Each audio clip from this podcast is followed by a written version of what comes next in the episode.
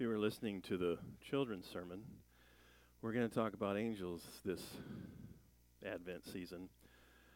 You know, when you when you go through, uh, I guess, a Christmas series, you know, there's only so many texts you can use. Mark doesn't really talk about it. John really never talks about the birth. He goes back before it, and it's really just the Luke and Matthew accounts that we have that give us uh, kind of what we we call our Christmas type of our nativity texts. So uh, as we look at these, we're going to do it a little bit different this time. We're going to look into the text. We'll hit a little bit at the beginning and uh, quite a bit at the end. But what we're going to look at is more at angels. And on your bulletin and on the screen is uh, the artist's rendition from those Kingstone uh, graphic novel Bibles that we've been having given out to kids. And um, there's actually a couple adults that use them too. I use them just to kind of get a picture. I mean, this is just somebody's idea. We don't know. Did Gabriel look like this? I don't know. He's pretty imposing, uh, isn't he? This is actually from the uh, appearing to the shepherds, uh, which we'll hit in a couple weeks. But so we're really looking at four visits of angels. Mainly, there are four. There's this one where Zechariah gets the visit from Gabriel um, in the temple uh, Mary obviously has Gabriel come to her to tell her about the child that's going to become miraculously in her. Uh, Joseph gets an angel in a dream, and then you get this one that's pictured where the angel originally, uh, uh, first is one angel, and then eventually a whole bunch of angels come to the shepherds and tell them about the Savior being born in uh, Bethlehem. So as we look at these, that's uh, that's kind of what we're going. to In fact, today we're going to do, and this is kind of a big word, but it's you probably can figure out what it is. But we're going to do a little angelology. Didn't know you get to do that, do you? Um, theology is obviously study of God, an understanding of God. Angelology would be the study of angels. And we're doing a little bit of each week, kind of looking at what we what we should what does the Bible really say. Most of the stuff we're going to get today is from the Old Testament to kind of give us a a pre uh, Advent, pre first coming view of these beings that show up. So, starting in verse 5, we're just going to work through about half of this and then we'll hit the rest of it toward the end. In the days of King Herod, king of Judea, there was a priest named Zechariah of the division of Abijah, and he had a wife from the daughters of Aaron, and her name was Elizabeth. And they were both righteous before God, walking blamelessly in all the commandments and statutes of the Lord but they had no child because of Elizabeth was barren, and both were advanced in years. While now he was serving as priest before God when his division was on duty, according to the custom of the priesthood, he was chosen by Lot to enter the temple of the Lord and burn incense. And the whole multitude of the people were praying outside at the hour of incense. And there appeared to him an angel of the Lord standing at the right side of the altar of incense. And Zechariah was troubled when he saw him and fear fell upon him. It seems to be one of the, or maybe the main emotion that you see when somebody sees an angel, which makes you think that they must be someone imposing. Uh, it may be the fact that there wasn't anybody there and now there is. That could be enough to make you fearful. Uh, but it seems like there's more than that, and we'll look into that. But one of the verses I think we always need to kind of look at uh, when we look at this text is this fact that Elizabeth and Zechariah were righteous and blameless before the Lord. Um, that's interesting, isn't it? Righteous and blameless. Now, this is pre crucifixion. This is pre uh, sacrifice of Jesus for the world, but yet they were seen as right. And the text tells us that, right? Sometimes we miss the Old Testament's view of what it meant to be a true follower of Yahweh. We get this idea that it's just based on our uh, performance uh, and then when Jesus came, it, it's all about grace. It is always about grace. And I think we see it here. Why, why, how were they righteous before God? Um, we see Zechariah, and we'll talk about that after we read that part of the text. Um, I don't know if we'd call it a sin, but it's certainly disobedient, right? When he questions the angel, which we'll read about in a little bit. Was that the first time he sinned and he was blameless before that? Is that what this text is trying to do?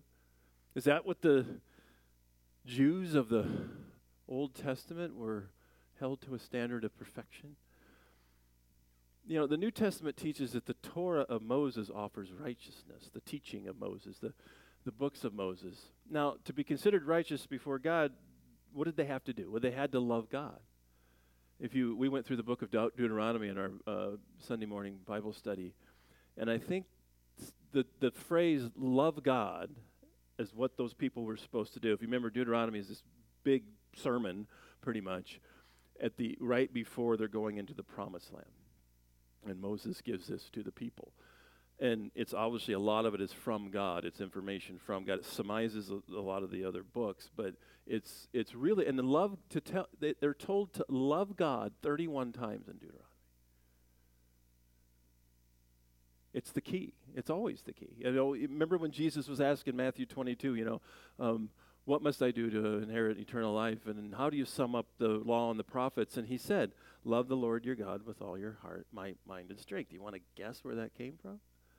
That came from Deuteronomy. The second one actually comes from Leviticus. Love your neighbor as yourself. It's almost like Jesus knew the Old Testament really well. It's no different, folks. It's a different system because Christ has not died. But what do they have? They have to love God and then fellow man. First two greatest commandments, isn't that? That's throughout both testaments. Trust God because loving him implies trusting him, you know, faith. And believe his word. You know, it's always been a textual faith, right? Write this down. As far as we know, who was the first writer? If you get, I think I should have my my uh, trusty uh, animated Bible up here because they have a really good. Well, you remember the Charlton Heston movie, right?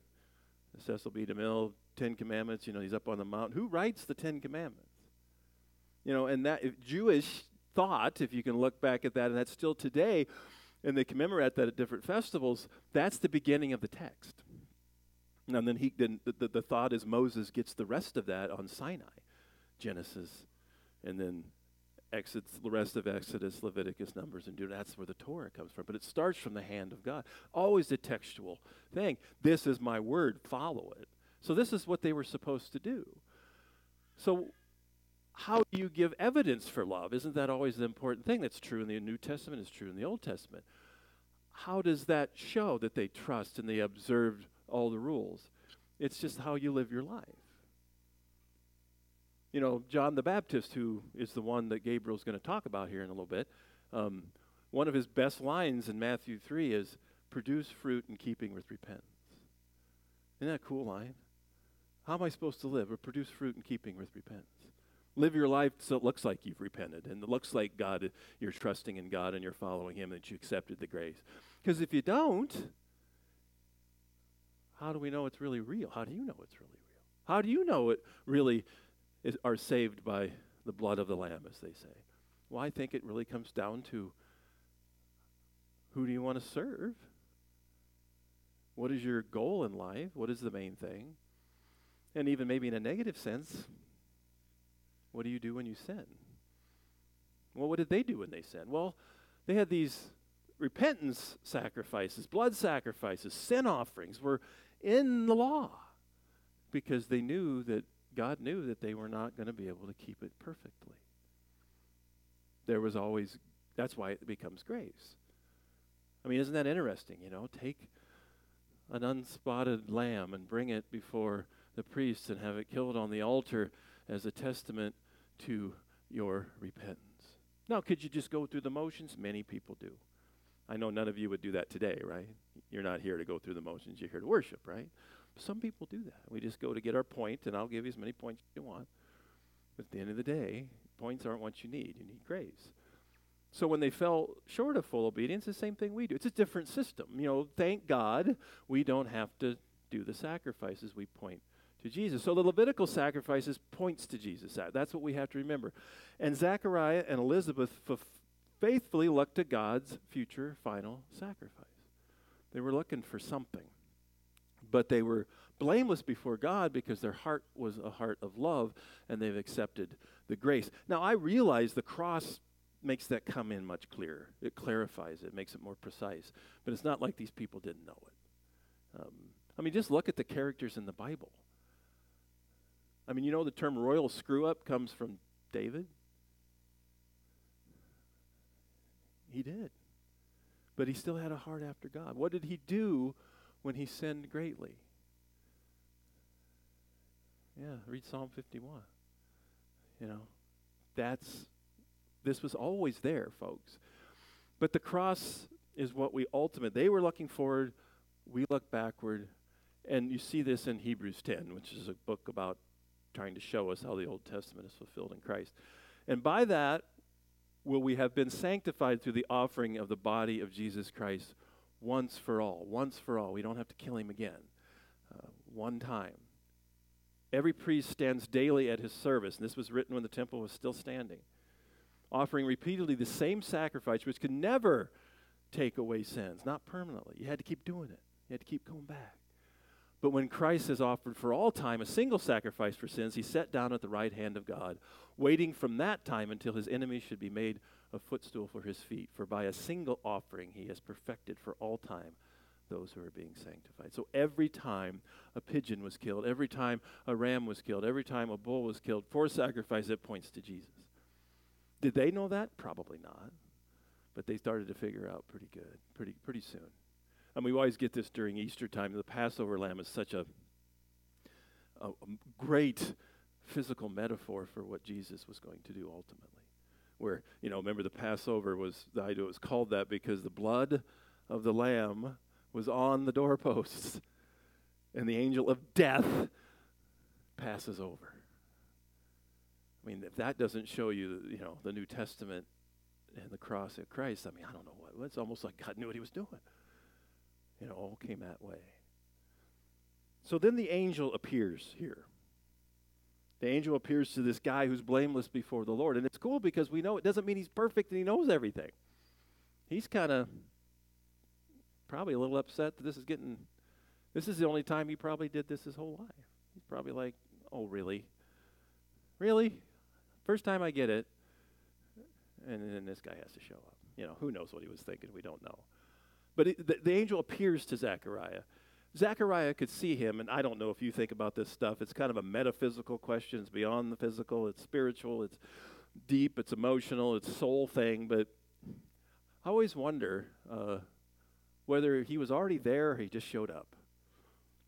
Show of hands. No, we don't have to do that. Should we vote? I don't think it really matters. But ultimately, aren't angels they're spiritual beings, right? They don't have physical form. Um, they can take on form that we can see. Now, whether or not that is that he just got there, I mean, he can see him. That there's there's his eyes can see, and maybe something's happened with Zechariah's eyes. I don't know that he could see Gabriel. The text doesn't really say. It's just geeky guys like me that try to figure this out, and then step back and think, well, probably doesn't matter. But it's kind of fun to think about because there's such. Uh, and you don't want to get too, you know, but. Uh, you think about most angels, there's supposed to be a bunch of them if Revelation uh, is right, uh, thousands upon thousands upon thousands. Uh, you think we've encountered them and didn't see them? I think it's quite possible. Uh, but we're never supposed to really dive into that too deeply. Uh, if God wants you to see one, he'll get he'll figure that out for you. And I don't think it happens that often. This is kind of a special time. God's becoming flesh and dwelling among us. It's probably a good time to have, maybe have some angels show up. So these beings, and this is kind of your angelology portion of the sermon, um, they're clearly designated by the English word angel. It's just one of those transliterated where we just take a Greek word and just say the same thing again. Uh, but in biblical Hebrew, it's not very exact exactly what these beings are. Again, we see this in the text, and we're going to look at some of these. I think it helps us because one of the things this will hopefully help you with is there's a lot of misinformation about angels, especially during Christmas. Now, I'm going to preempt this because I don't want anybody getting mad at me. Well, actually, I really don't care if it's for the right reasons. But we're going to kind of smack It's a Wonderful Life in a couple weeks because angelology in that was not very good. But we'll, it's still a, a really fun movie. I don't mean that. Uh, but the word in Hebrew is malach, and it means messenger. Uh, and it's applied sometimes to human agents. You see this in Genesis 32. Jacob sends messengers before him to Esau his brother, he's not sending angels there. You have to go by context. Sometimes it's used figuratively. In Psalm 104, he makes his messengers winds and his ministers flaming fire. I don't think he's saying the angels are turning in to wind and fire. If you have earth, you get some really good songs, right? Earth, wind, and fire. It'd be really good if it was September. That would have worked, but it's November, so we won't do that. Uh, now, the term in Greek Bible is angelos, and that's where we get our term angel. It has the same variety of meanings. Um, but elsewhere, we get a different term. We don't use this one much. Elohim is this the, the is the usually used for God. Uh, it's not Yahweh. It's more of a generic term, but it's sometimes used for Yahweh. But you get Ben Elohim, which is sons of God. This you see a lot in the Bible. We miss this sometimes. Um, it's divine beings for the most part in context. You see this back in Genesis 6, which is a really uh, eclectic text, but the sons of God saw that the daughters of men were attractive. And then you get this interesting encounter in Job. Job's always a good one. If I was doing a whole series on angels, I think Job would be my text for a while. Now, there was a day when the sons of God came to present themselves before the Lord, and Satan also came among them. We usually don't think of Satan that way, do we? You think of Satan coming into God's waiting room periodically? You know, saying, you know, I'm here to see Yahweh. I've got a 115.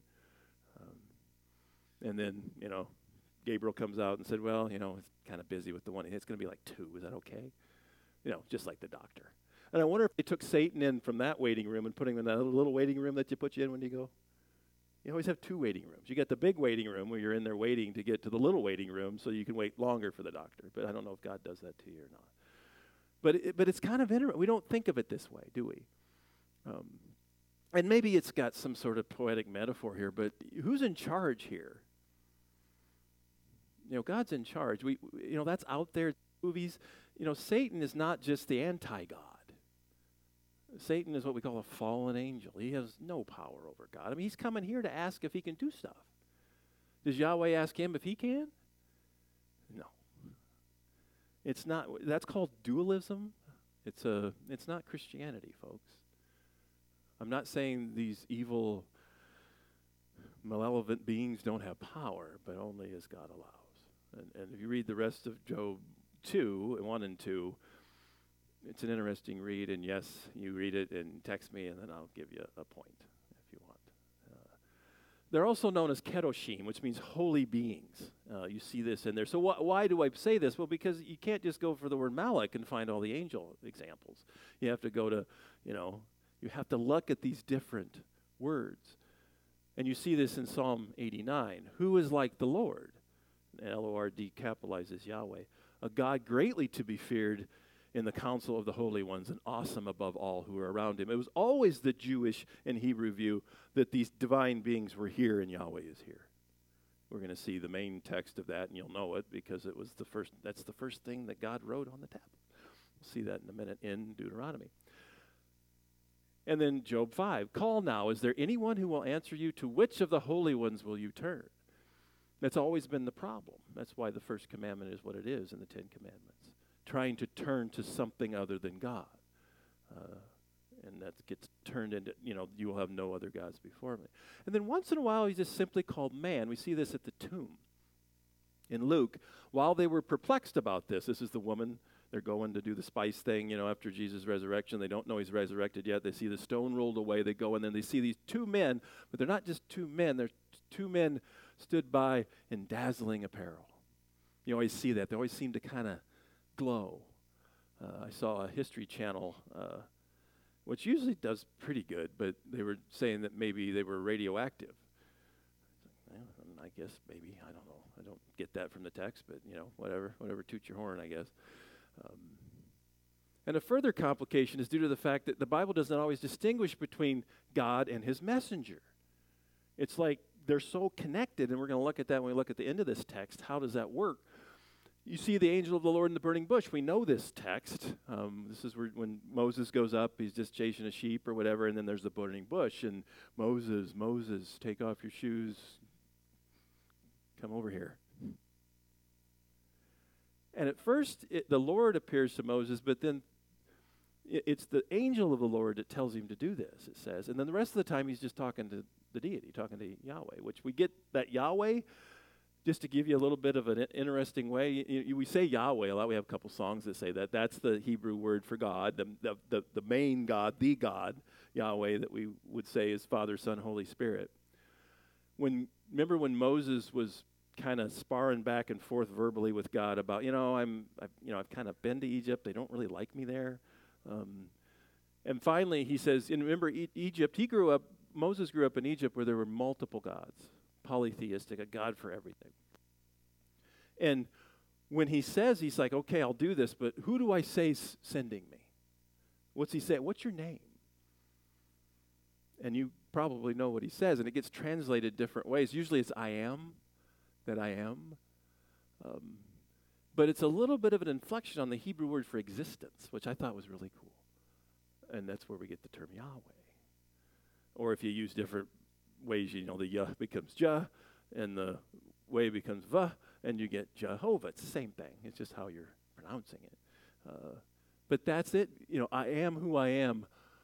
I will be who I will be, and I've always been who I've always been. It's a word that's really deep in existence. And if you read the Hebrew text, and we did that when I was at seminary, when you get to Yahweh, out of reverence for the name, you don't say it. You say Adonai, which is Lord. And you get really good at it after a while. Um, if you ever get a Jewish text, if it's an Orthodox Jew or a conservative Jew, they won't put God in it. It'll be God, G dash D. It's their way of doing the same thing. It's just out of reverence for God.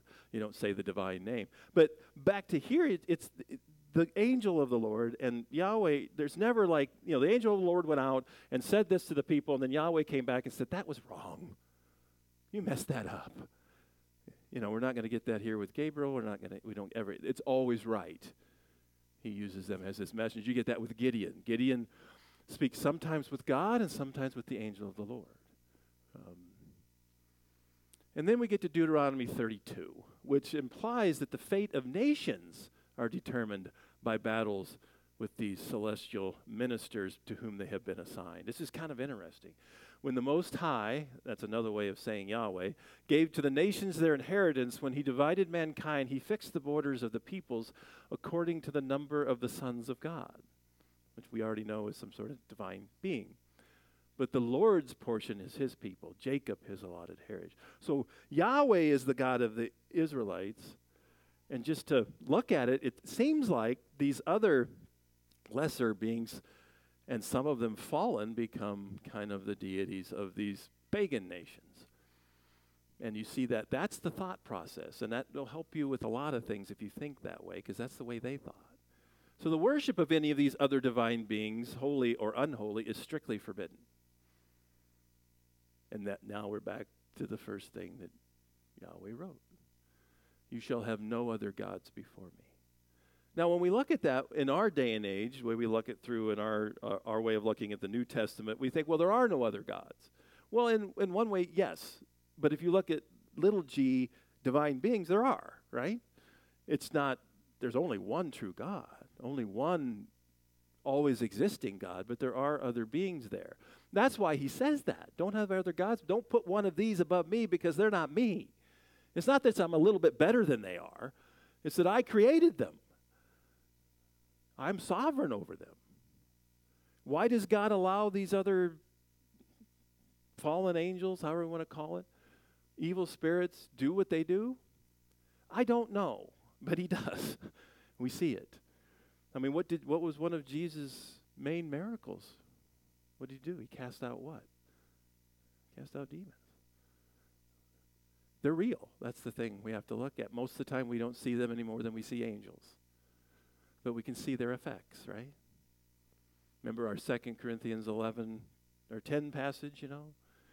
We do not fight w- the spiritual war like the world does, but we fight against every idea, every notion, every theology, every doctrine set up against the knowledge of God and take every thought captive and make it obey Christ.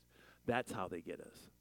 It's not probably appearing to you in your room and saying, you know, you're supposed to do something bad. It's that little thought. Did God really say?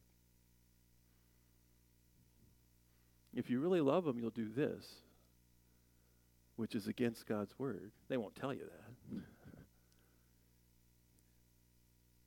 Always twisting it just a little bit. That's what gets us. You shall not make for yourself a carved image, and that's what these other other Canaanite, Hittite, Amalekite, every other ite, um, did this a lot. Or any likeness of anything that is in heaven above, or that is on the earth beneath, or that is in the water under the earth. You shall not bow down to them or serve them. Why is he so stern about this? Because this is the way everybody else did it. You go into the Holy of Holies, and there's no statue of Yahweh.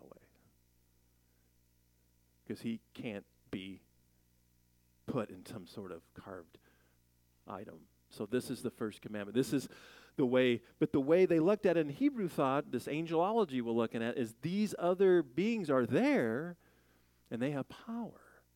And how that works, I don't think it really tells us other than what we've seen. Uh, and we don't want to get goofy about this if the Bible doesn't reveal it. And even the holy angels aren't supposed to be worshiped. Then I fell down at his feet. This is John in toward the end of the book of Revelation. His feet to worship the angel. But he said to me, You must not do that. I am a fellow servant with you and your brothers who hold to the testimony of Jesus. Worship God, big G. Worship Yahweh. For the testimony of Jesus is the spirit of prophecy. And you get this in this doctrine, this theology from Paul, the great Pharisee who becomes an apostle. You see this in 1 Corinthians 10. What do I imply then? He's talking about food sacrificed to idols. The food offered to idols is anything, or is an idol anything? Is there anything real there? No, I imply that what pagans sacrifice, they offer to demons and to not God. I do not want you to be participants with demons. That, and that doesn't necessarily mean that there's a demon behind the idol. Maybe it does. The idea is if you don't worship Yahweh, that's your only alternative. You're either for me or against me. Jesus says that. So even though people might not even know it, that's what they're doing. And I read a book, uh, The Unseen Realm. Uh, Paul Meyer, I think is the guy. And I don't know if I'm completely convinced of this, but it's really kind of interesting. Did you ever think about when Jesus is casting out a demon, how it got there in the first place? I mean, if you know, we can still do the meet and eat again if people want to, if you want to meet and then we'll eat. Uh, but, you know, you're walking to wherever we go and all of a sudden, oh no, demon. What this book, and he used a lot of biblical evidence, and it is somewhat compelling, and it may be right, and it's just something to think about, that every one of these people who had that high of influence from a non Yahweh divine being was an idol worshiper that that's what got it started. It's certainly biblically, you're not going to get this just by, you know, being in the wrong place at the wrong time. This is, you know, what, what allows an evil spirit to have influence over somebody? I would think that would be sin. But the greatest sin is what we just looked at loving something else more than God, worshiping something else other than God. So you can think about that. They, it definitely didn't just happen we don't get the backstory. I thought if, uh, uh, if you ever wanted to write some good novels, it'd be interesting to have somebody just take some, uh, be fiction. But what about this, you know, Legion, the, the, the guy that had in, in the Gennesaret that had Legion in him? Wonder what his life was before that. It'd be cool to have somebody write that, you know, and just think about what that might have been like. But go ahead and put idol worship in there. It really works good biblically, I think. And then Psalm 89, the goodness of God is praised by the assembly of the holy ones because the psalmist emphasizes he is incomparably greater than they are, and they stand in awe of him, whether they worship him or they fight against him. And as I said in Job, the divine beings appear before God as a body. They, they, maybe they're just reporting on their performance, coming back to him and, taking new, fresh orders, or one of them one of them is Satan, who carries out his functions under God's directions. We forget that that's the way it works. Anything that happens in this life is either caused by Yahweh or allowed by Yahweh. Otherwise, if that's not true, he's not sovereign, right? And people try to get him off the hook by saying, well, it wasn't allowed by him, and he's never asked to be off the hook. It seems like God can handle it. And then finally, as we kind of go back into our text here and finish up, Israel has a minister, a divine angel, and his name is Michael. We see this in Daniel 21. But I will tell you what is inscribed in the book of truth. There is none who contends by my side. And this is Gabriel talking uh, against these except Michael, your prince. Michael's always seen as this protector of Israel. And it looks like to me that Gabriel seems to maybe be the minister or angel of all the followers of Yahweh in the new covenant because he seems to show up a lot when this new covenant is going. So let's finish up our text for today. Verse 13.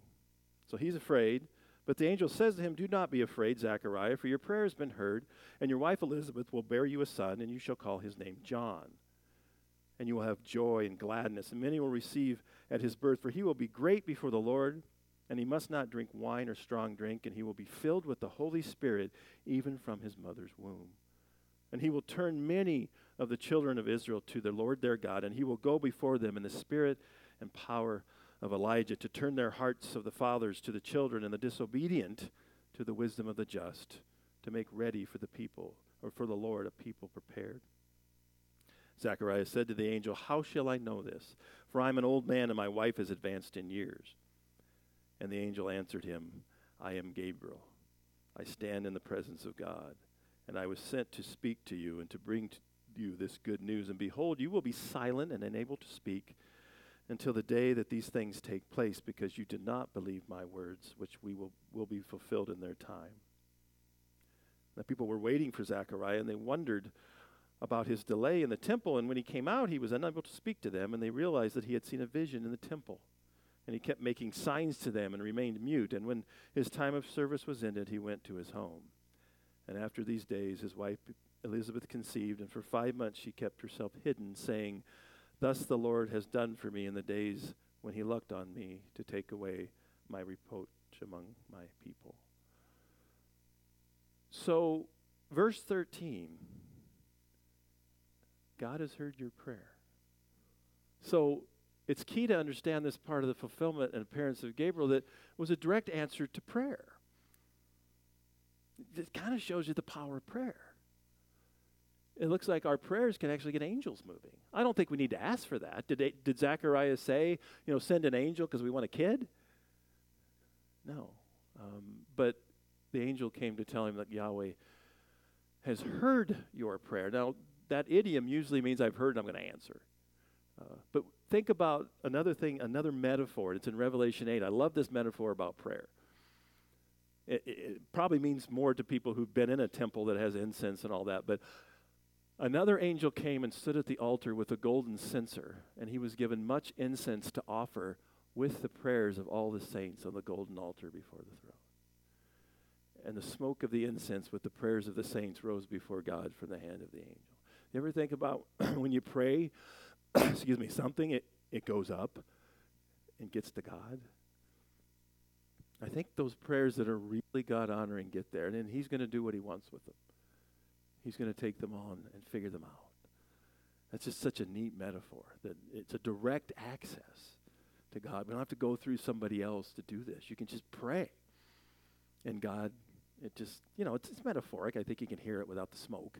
But it's, that's, it's, it, it makes sense if, if you're looking at the temple, excuse me, as a, you know, an ancient Jew, the temple was something they obviously accessed God with. So this is an answer to prayer, which I think helps us with verse 20, the punishment for lack of belief, because it's really the punishment for praying and then having it answered and not accepting it. Be careful what you pray for, right? The power of prayer. How much power was directly from Gabriel here and how much from God? Have you ever thought about that? If you're in a life group, you'll get to. it's part of the questions. Uh, I mean, did Gabriel go there? Did he have some free will direction to punish as he sees fit? I mean, you ever thought about? I mean, I have. Was it was it like Gabriel standing here and he's saying, "Hi, you got this is going to be cool," and he gives this good kind of song almost, and this thing, this is going to this kid's going to be doing all this great stuff, and he's going to have the Holy Spirit, and, and he's going to pave the way for the Messiah, and all this kind of stuff, and then Zechariah comes back and says, "Are you sure?" Does Gabriel go, "Minute, what do I do? Shut him up for nine months. All right. You all know I am gay. You know, I mean, or was it just he just had the latitude? I don't know. Um, I think I kind of lead toward B. And he gets back up there, and Yahweh goes, "That's a good one. Good job." I don't know how much latitude they have. He's, he's a holy angel, so he doesn't sin, so he's going to do it right. Um, I think they probably had that latitude, but I guess it doesn't make it. But something it's fun to talk about because we turn these angels into these two-dimensional characters that are just like, you know, singograms where they just come and tell you something. It's like they're they're actually beings that have intelligence and worth and power. So I think we need to look at it that way. Regardless, Zechariah wasn't being totally obedient here, was he? Did you say this was sinful? I think it qualifies. Was he still blameless before the Lord? That's why we got to get that blameless stuff right. Blameless before the Lord is because of the Lord, not because of you. If it's because of you, it's not grace. That's works. Blameless before the Lord, righteous before God is about us accepting the grace through faith. And that's true in both testaments. Do you think he confessed his sin after this? To Yahweh? I would I would go to the mat for that. I'm sure he did. He probably sacrificed the next day. I sinned against you and my family. But look at that. Did the punishment go away when he did that? No, it stayed for the same time. And I'm sure Elizabeth liked it. I got a feeling Zechariah was a little bit of a jabber. I don't know. But then they, see, they say they have seen a vision. They realize it. They don't appear to question that he's seen a vision. It's kind of cool. The text just says, know, yeah, he did. I don't know if it was like Moses where he glowed a little bit, radioactive. Uh, was it because of their trust in the character of Zechariah or their theology that allows visions? Maybe a little bit of both. But as we sum this up, that last line there in verse 25 Thus the Lord has done for me. Elizabeth, clearly believes that the gift of her child was brought by God. In our lives, different times, things come. And how do we look at them? Is it a coincidence? Elizabeth's going to say, "Well, what a coincidence! You had, you thought you saw a vision, and then we get a kid." No, and you know when it happens when it's real, and people can say they they don't believe you, and say that you know your faith is based on wishing on something that you're not sure of, but what you want to get to is knowing that main thing that no matter what, that my connection with Yahweh is real through the power of the Spirit and because of what Jesus did. That's really what this is all about. And, Elizabeth had that, didn't she? She clearly believed that this gift was directly brought to her by God, and we can learn from her faith. Let us pray. Father, as we look at these divine beings that you still use, that we're not to worship, but to, I guess, be in awe of in some way and be thankful for. You use them in the way you want, and we always should remember that. But we just thank you for these wonderful accounts that give us an eye into this heavenly realm.